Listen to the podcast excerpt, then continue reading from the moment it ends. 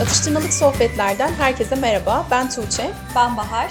Bu haftaki 6. bölümümüzde sporun modern çağın insanları için ne anlam ifade ettiği üzerine bir sohbet gerçekleştireceğiz. Spor insanlar için sadece popüler bir uğraş mı yoksa sağlam kafa sağlam vücutta bulunur felsefesini mi takip ediyorlar? Peki sen ne düşünüyorsun bu konuda? Senin için ne ifade ediyor spor? Ee, benim için şöyle aslında sağlam kafa sağlam vücutta olur felsefesindeyim ben daha çok. Klasik beyaz yakalı şey vardır ya, trendi vardır ya. Hı hı. Bir spor salonuna yazılalım gidelim işte oradan instoşa fotoğraflar atalım falan. Bu şekilde değil de hani sağlam kafa sağlam vücutta bulunur şeklinde benim hayatımda spor. Ee, zaten hani çekime başlamadan önce de konuştuğumuz gibi sporun çıkış olayı da bu şekilde başlamış. Spor insanın zaten var olmasıyla meydana gelen bir şey. Atalarımız daha öncesinde yerleşik hayata geçmeden önce e, avcı toplayıcı bir yaşam sürerken işte sürekli koşan, sürekli tırmanan, sürekli işte bir hareket halinde olan insanlardı. Ve e, şu anki araştırmalar da zaten şu anki bilim adamları da bunu iddia ediyor. Avcı toplayıcı yaşamdaki insan şu anki modern çağ insanından daha zeki, daha sağlıklı, daha atletik bir vücuda sahipti. Ama gelişen teknolojiyle e, endüstrileşen toplumlarda özellikle insanların hareketleri de kısıtlandı. Hı hı. E, bununla beraber de hem fiziksel hem de ruhsal ciddi sorunlar ortaya çıkmaya başladı haliyle. Tabii tabii yani şu an baktığın zaman işte bir beyaz yakalıya baktığın zaman 8 saat 9 saat bilgisayar başında sabit bir şekilde oturuyor. Bilgisayara bakıyor. Yani kaslar sürekli aynı şekilde. Hiçbir hareket yok. Hiçbir işte ne bileyim gevşeme, egzersiz yok. Bu yüzden ne oluyor? Beden olarak zaten bir kaslarda erime mi diyeyim zayıflama, zayıflama meydana geliyor. Meydana evet. geliyor. E, bu yüzden de zaten bel fıtığı, boyun fıtığı gibi şikayetler artık çok sıklıkça karşılaşılan durumlar oldu. Kesinlikle zaten hani şey böyle açıp YouTube'a baktığında ya da Instagram'a baktığında beyaz yakalılara yönelik o kadar çok böyle post, o kadar çok video var ki yok işte e, ofiste 5 dakika şu egzersizleri yapın, yok işte öğle arasında 15 dakika bu egzersizleri yapın. Gerçekten de yapmak gerekiyor. Yani şu an evet çalışmıyorum ama çalıştığım zamanı hatırlıyorum müthiş bel ağrısı, müthiş böyle boyun, de sırt ağrısı çeken bir insandım. Ha bu hareketleri yapınca 5 dakika 10 dakika ne kadar yapabilirsem böyle gevşiyorum, biraz kendime geliyorum. Yani vücut aslında hareket etmek istiyor. Biz vücudumuza ters gelen bir şey yapıyoruz sürekli evet. oturarak.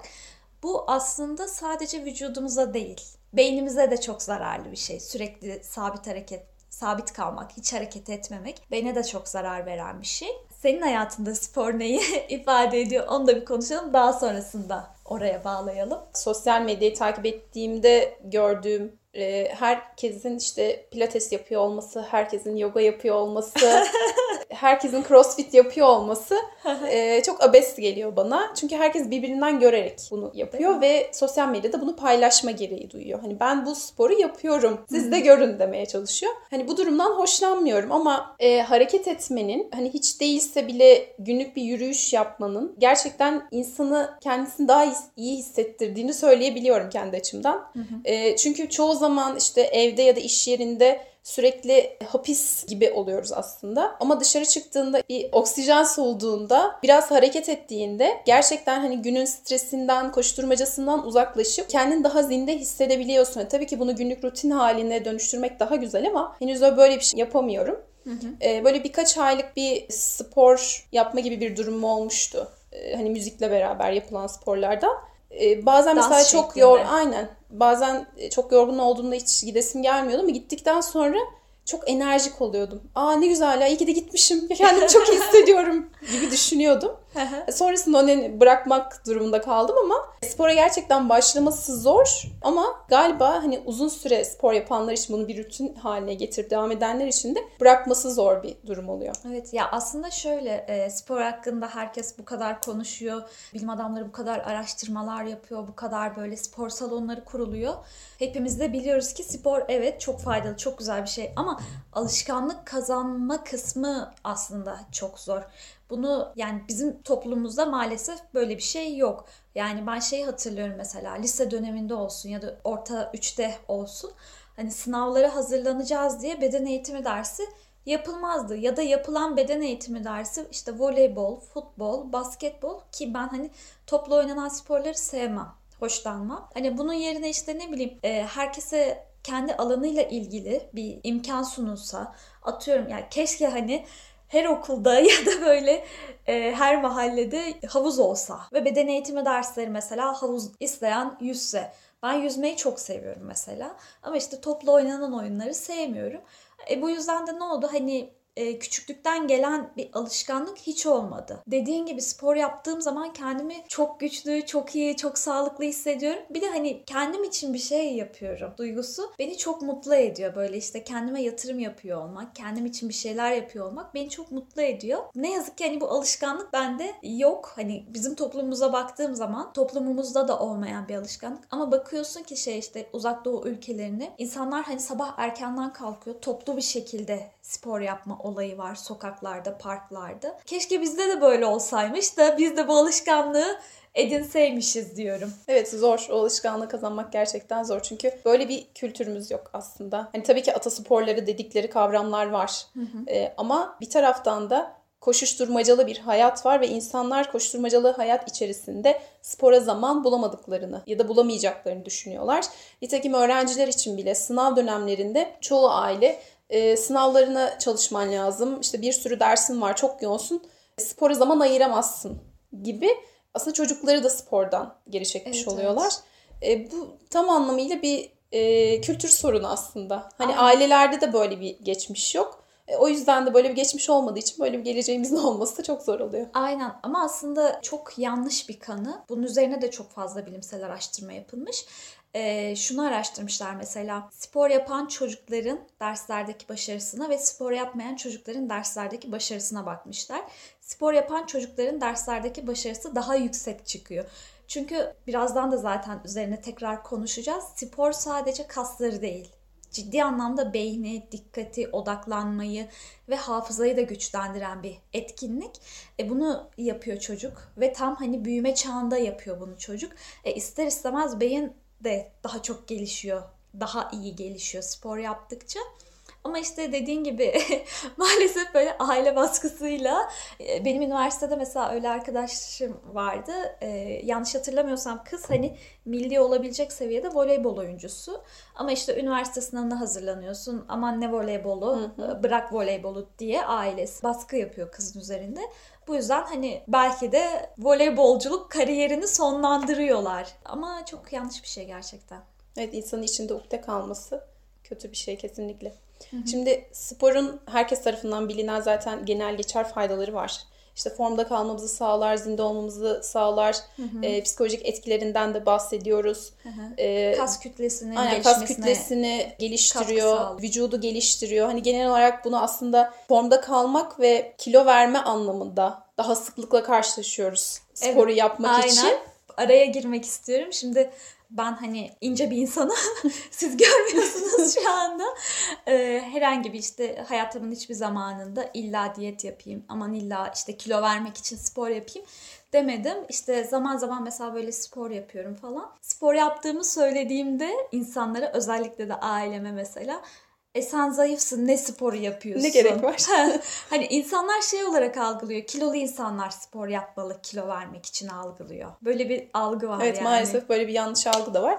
E, bütün bu faydalarının yanı sıra sporun asıl bizim bugün konuşacağımız beyne olan etkileri neler? Hı hı. Onunla ilgili de nörobilim profesörü Wendy Suzuki'nin e, araştırmaları var. Evet çok güzel bir TED konuşması var. Hatta siz de girip izleyin mutlaka. Evet bu bölümün altına da hatta linkini de bırakabiliriz. Wendy Suzuki'nin de aslında spor yapmayla ilgili bir geçmişi yok. Aynen. Ve kendisi de bu spor yapmanın üzerinde nasıl etkileri olacağını görmek için bir buçuk sene boyunca rutinleştirilmiş halde spor yapmaya başlıyor. Hı hı. Ve bunun etkilerini aslında önce kendisinde görmeye başlıyor. Bir araya girmek istiyorum. Aslında hani e, bu amaçla başlamıyor. Evet. Hani kazara farkı farkına varıp e, sporun kendisini nasıl böyle kendi zihnini nasıl ilerlettiğinin farkına varıp sonrasında düzenli olarak devam ediyor. Ve bu etkileri de diğer insanlar için bu etkilerin neler olabileceği üzerine farklı çalışmalar gerçekleştiriyor.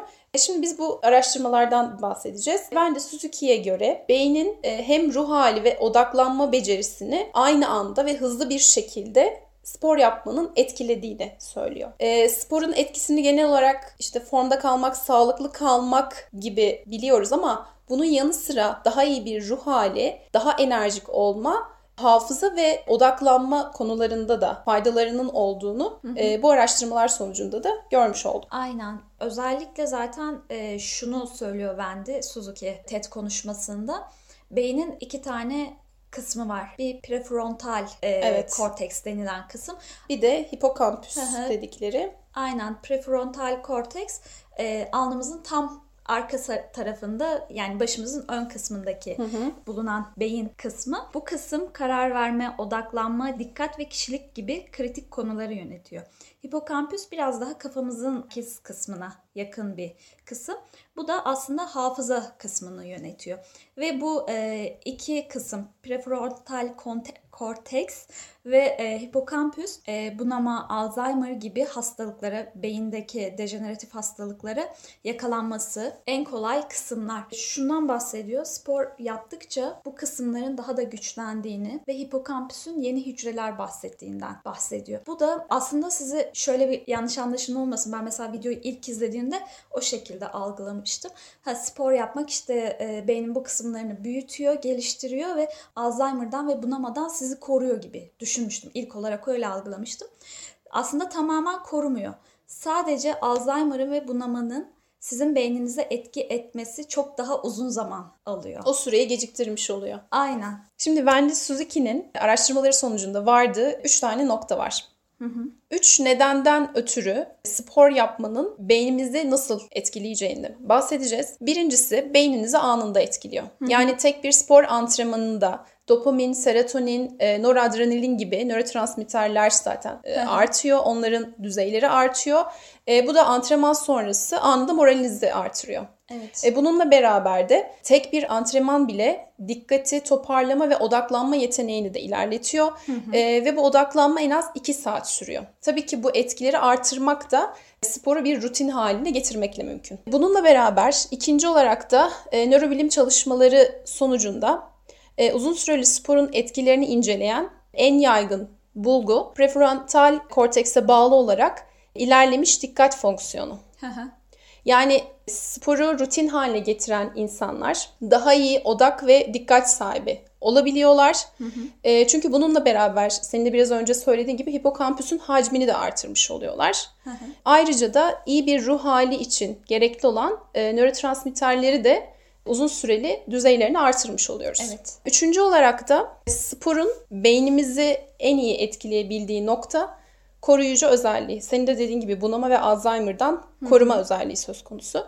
Çünkü bu hipokampüs ve prefrontal korteks aslında en savunmasız iki bölge. Hı hı. Yani zayıflamaya çok müsait bölgeler. Eğer biz sporla beraber bunların gelişimini ve hacmini artırırsak zaten Alzheimer'a ya da bunamaya yakalanma süremizi de o kadar uzatmış oluyoruz ki son zamanlarda da zaten bunama ve Alzheimer oldukça yükselmiş durumda. Kesinlikle. Belki e, insanların daha da böyle e, aktif hayattan uzaklaşmasının da bunun üzerinde bir etkisi vardır. Aynen aynen yani şöyle zaten e, az önce de dediğim gibi avcı toplayıcı toplumda yaşayan atalarımızın şu anki insanlardan çok daha zeki, çok daha çabuk problem çözebilme yeteneği olduğu söyleniyor. Yani e, neden? Sürekli işte hareket halindeler.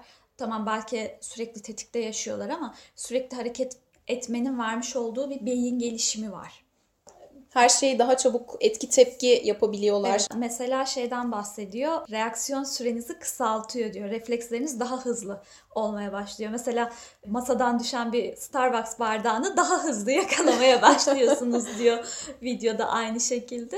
Yani spor sadece kaslarınızı, sadece işte güzel görünmenizi sağlamıyor. Diğer yandan beyninize de çok ciddi anlamda katkılar yapıyor. Ve e, Wendy Suzuki de bu araştırmalardan sonra ileride de asıl amacının herkesin kendisine göre, işte metabolizmasına göre, yaşına göre, genetik altyapısına göre en yaygın, en uygun sporun ne olduğuna dair e, araştırmaları devam ettirmek istiyor. Hı hı. Ee, belki de ilk başta konuştuğumuz gibi insanlar kendi genetik yapısına, kendi özelliklerine göre eğer sporu tercih ederlerse daha da fazla spor yapmaktan verim kazanabileceklerdir zaten. Hı hı. Bir de şimdi spor yapmayı rutin hale dönüştürmekten bahsediyoruz ve bu etkileri görebilmek için de e, Wendy Suzuki'ye göre haftada en az 3 ya da 4 kez en az 30 dakika spor yapmalısınız ki bu biraz önce bahsettiğimiz etkileri görebilmeniz için. Peki illaki böyle spor salonuna mı gitmek gerekiyor bu spor yapmak için? Hayır tabii ki. En başta da söylediğimiz gibi e, en basit bir yürüyüş bile. Bunu sadece süresini örneğin siz 10 dakika yürüyorsunuzdur, 15 dakika yürüyorsunuzdur herhangi bir yere gitmek için. Bunu 30 dakikaya çıkardığınız andan itibaren zaten ve bunu haftada en az 3 ya da 4 kez yaptıktan sonra aynı etkileri görmeye başlıyorsunuz. Hı. Yani olay sadece işte crossfit yapmak değil, sadece pilates yapmak değil. Tabii ki herkesin kendi özelliklerine göre, kendi yani belki kişisel tercihlerine göre de onlar da tabii ki yapılabilir. Ama dediğin gibi illa bir spor salonuna gidip e, özellikle oksijensiz ortamlarda spor yapmaya evet hiç gerek yok. Basit bir yürüyüş bile bunun için kafi. Aynen. Ee, ben mesela şöyle çok daha öncesinden bir başka podcast dinlemiştim spor yapmak üzerine. Onu dinledikten sonra spor yapmanın daha doğrusu beyin beyin üzerine etkisini dinledikten sonra e, mesela metroda yürüyen merdivenden çıkmak yerine zaten yürüyen merdivenler hep tıklım tıkış oluyor metroda. Oradan çıkmak yerine mesela normal merdiveni kullanıyorum. Ya da işte birkaç kat çıkacaksam kalkıp da 10 katı manyak gibi böyle e, asansörle çıkmak varken illaki yürüyerek çıkacağım demiyorum şu anda ama işte birkaç kat çıkacaksam mesela onu yürüyerek çıkıyorum ya da yürüyerek iniyorum ya da yakın bir yer vardır gideceğim yürüyerek gitmeye çalışıyorum markete falan filan mesela direkt yürüyerek gideyim geleyim diyorum. Hani en azından bunlar bile e, küçük gibi gözüküyor ama aslında önemli hareketler. Bu biraz önceki söylediğime bir e, ek yapmak istiyorum. 30 dakikalık hani yürüyüş dedik ama bunun içine de basit hareketlerle nabzınızı yükseltebileceğiniz e, basit hareketler de eklemek gerekiyor. Hani kalp artışınızı da artırdıktan sonra zaten hani asıl bahsettiğimiz o aktiviteyi gerçekleştirmiş oluyorsunuz. Aynen yani yavaş yavaş yürümek aslında yarım saat yürüyeyim ama yavaş yavaş yürüyeyim Tempoyu değil. artırmak lazım. Tempoyu artırmak lazım ki dediğin gibi kalbin ritmi artsın, kalbin pompaladığı kan ve oksijen artsın ki beyindeki o gerekli dönüşümler sağlanabilsin. Aynen öyle. Hı hı. Peki tamam konuştuk. Beyine etkisi, vücudumuza etkisi, psikolojimize etkisini konuştuk. Farkındaysan artık bir pazar oluştu. Evet. Wellness dediğimiz iyi olma, sağlıklı olma üzerine müthiş bir pazar da oluşmuş durumda şu anda. Evet bunu da yani sosyal medyada da aslında çok fazla gördüğümüz iyi yaşam dedikleri hı hı. wellness diye bir kavram türedi. Aslında bu kavram hani 1950'lerden sonra çıkmış bir kavram ama e, daha yeni yeni buna vakıf olmaya başladık. Bunun nedeni de 2012'den beri Global Wellness Day yapılmaya başlanmış. E, bunu da gerçekleştiren Belgin Aksoy Berkin diye bir Türk. E, bununla beraber 110 ülkede 4300'den fazla noktada Haziran 2. Cumartesi'ne dünya çapını kutlanan bir gün haline gelmiş ve haliyle de oldukça popülerleşmiş. Hı hı. Tabii ki biz bunun etkilerini daha farklı bir şekilde görüyoruz. Hani bu iyi yaşam farkındalığında 7 adımlık bir manifesto da yayınlanmış. Bizim de her zaman hani bildiğimiz ve konuşulan şeyler işte ilki bir saat yürüyüş yapın. Daha fazla su için, plastik şişe kullanmayın, doğal gıdalarla beslenin, iyilik yapın, sevdiklerinizle aile yemeği yiyin saat 10'da uyuyun gibi hı hı. 7 maddelik bir manifestosu var. E, aslında çok aşina olduğumuz sağlıklı yaşam. Sürekli duyduğumuz evet, şeyler. Aynen sağlıklı yaşam için gerekli maddeler. E, çünkü iyi yaşam dediğimiz sadece fiziksel anlamdaki bir sağlıktan bahsetmiyoruz. Bir bütün e, olarak kabul Bir bütün ediyor. olarak aynen. Hı hı. Çünkü bunun birden fazla boyutları var. Yani zihinsel, duygusal boyutları, fiziksel boyut, düşünsel, yaratıcı boyut, sosyal boyut, ruhsal boyut, mesleki boyut, çevresel boyut olmak üzere 7 tane boyutunu sayabiliriz. Hı hı. Hani bir bütün olarak bütün bu boyutların hepsinin dengede olma halinden bahsediyoruz. Sadece e, hasta olmama halinden bahsetmiyoruz. Ama son zamanlarda bununla ilgili tabii ki daha farklı dönüşler görüyoruz en azından sosyal medyada. Evet. Çünkü sağlıklı yaşamı tamamen fiziksel boyut olarak ya da e, güzel gösteri, görünme Evet, olarak. güzel görünme olarak gösterilmeye başlandı sosyal medyada. Ya da işte sağlıklı beslenmeyle ilgili e, hani o yedi boyutu böyle birkaç boyuta indirgeyip e, insanlara o şekilde sunmaya başladılar. Pazar payı daha yüksek olan boyutlara indirgediler aslında. Yani işte organik beslenme deyip de e, bir ekmeği 10 liraya 20 liraya satmaları yani bu boyuta indirgediler. Evet. Yani aslında hani tek başına baktığımızda hani wellness'a faydalar evet yaşam kalitenizi yükseltiyor, huzur veriyor, forma sokuyor, verim artırıyor, sosyal başarı sağlıyor gibi hani pek çok boyuttan bahsediyoruz. Ama bunu bir e, sektör haline getirdikleri için özellikle ben bununla ilgili de e, pazar paylarını araştırmıştım. Mesela sağlıklı yaşam sektörü diye bir sektör var. hani böyle bir sektörün olması da aslında ilginç. Bununla ilgili 2018 raporuna göre de 2015'ten e, 2017'ye kadar bu sektör %12.8 bir artış sağlamış. Hı hı. Bunu da neyden sağlıyor? İşte bu sağlıklı yaşam, iyi yaşam dediğimiz bu farkındalıkların insanların gözüne gözüne sokulmasından Tabii. kaynaklanıyor. Aslında bir bilinçlendirmeden ziyade reklam, reklam pazarlama evet. olayına dönüştü. Ve biraz daha özendirme çalışmaları yapılmış oluyor. Yani şu an mesela bakıyorum işte meyve sularının reklamlarına ya da başka şeylerin reklamlarına e, koruyucu içermez, katkı maddesi içermez diye kocaman kocaman reklam yapıyorlar. E, öncesinde içeriyordu madem niye sattınız bunları diyorsun yani. Hani... Ama artık evet e, o tarz şeyleri hani PR çalışması olarak kullanıyorlar. Hı hı. Çünkü onlar dikkat çekiyor. Aynen bir pazarlama boyutuna dönüştü aslında. Belki kutuda değişen bir şey yok ama böyle deyince daha çok satıyor. Evet yani insan sağlığını da aslında bir reklama dönüştürmüş oldular. Bir sektöre dönüştürmüş Hı-hı. oldular haliyle.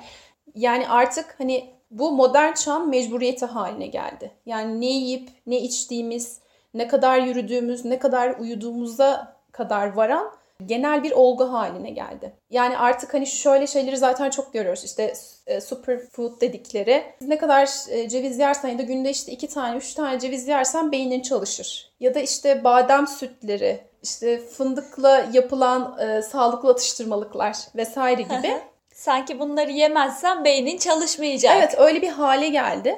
Hindistan cevizinden yapılan farklı atıştırmalıklar, Hindistan cevizi sütü, işte şeker kullanmayın, onun yerine hurma yiyin, şunu yapın, bunu yapın. Herkesin etrafında e, e bu tarz şeyler dönmeye başladı. Haliyle etkileniyorsun.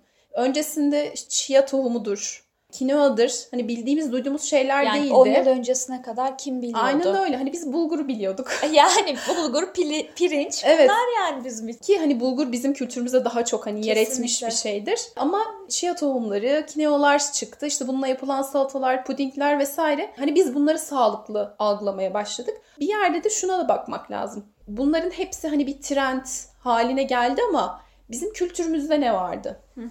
E, mesela geçenlerde televizyonda denk geldiğim bir doktor, şu an ismini hatırlayamadım. Onunla ilgili bir program vardı. E, doktorun söylediği şey şu, ona da Hindistan cevizinin e, artık bilim adamları tarafından işte zararlı bulunduğuna dair bir haberi yorumlatıyorlar. E, ve doktorun dediği şey şu, bizim kültürümüzde Hindistan cevizi mi vardı? Yoktu. Biz bilmiyorduk. Biz yemiyorduk zaten. e, hani bizim kültürümüzde olmayan bir şeyi neden tüketelim ki zaten dedi. Aslında evet çok doğru. Bunların hiçbiri bizim kültürümüzde yok. E, bir de şöyle bir durum da var. Sonuçta çok geçmişe baktığımızda da e, bizim yediğimiz şeyler hani kültürümüzde olan şeyler neyse vücut zaten ona alışık. Hı hı bence e, daha farklı şeyler yemeye başladığımızda vücut asıl tepki verecek. Asıl o zaman reaksiyon verecek. Tabii tabii. Hani şöyle bir şey anlaşılmasın. Wellness'a karşıyız. Topla tüfekle savaş evet, açtık evet. gibi bir şey anlaşılmasın. Tabii ki de hani biz de e, mümkün olduğunca spor yapmaya işte sağlıklı beslenmeye çalışan insanlarız. Ama biz bunun bir PR çalışması haline dönüştürmesinden rahatsızız. Ha, yani önemli olan insanların arkadaki pazar payını büyütmeye çalıştıklarının farkında olmak. Aa işte bu sağlıklı illa bunu yiyeyim. Bu şekilde değil de hani bakacaksın kendi bedenine ne iyi geliyor. Sana ne daha faydalı onu yiyeceksin ya da işte ne daha e, senin için iyiyse onu yapacaksın. İlla işte akşam onda yatın. Ben yatamam akşam onda. Ben gece insanıyım ve yok yani hani benim metabolizmam bunu kabul edebil etmiyor yani ben akşamları daha verimli çalışan, daha verimli bir şekilde bir şeyler yapan bir insanım. Ya, da işte ne bileyim e, illa günde 5 saat uyuyun, illa günde 6 saat uyuyun tarzında saçma salak kitapları ben de okudum zamanında. Ama, Ama insanları buna... bir limite sokmaya çalışıyor. Belli sınırlara yönlendirmeye çalışıyorlar. Bence gitgide zaten şey olacağız. Tamamen tek fabrika çıkışlı hale geleceğiz. ve bütün bunların hepsi aslında insanları daha sağlıklı ve daha kendilerini iyi hissetmelerini sağlamaktansa tam tersi takıntı haline dönüşüyor. Kesinlikle. Ee, sonrasında diyorsun ki Aa, ben tam buğday ekmek bulamadım alamadım. E, ne olacak ben beyaz ekmek yiyemem. Ama daha öncesinde yiyordun. Yani bir şey de olmuyor. hani bunu bu kadar takıntı haline getirmek ya da tamamen hani zorunluluk haline getirmek çok rahatsız edici. Tabii canım yani kendi üzerinde baskı oluşturmaya gerek yok yani. Oysa ki bunun e, çıkış amacı zaten hani iyi yaşam. Hani her şeyiyle dengede olan kendini iyi hissedebileceğin bir yaşamdan bahsediyoruz.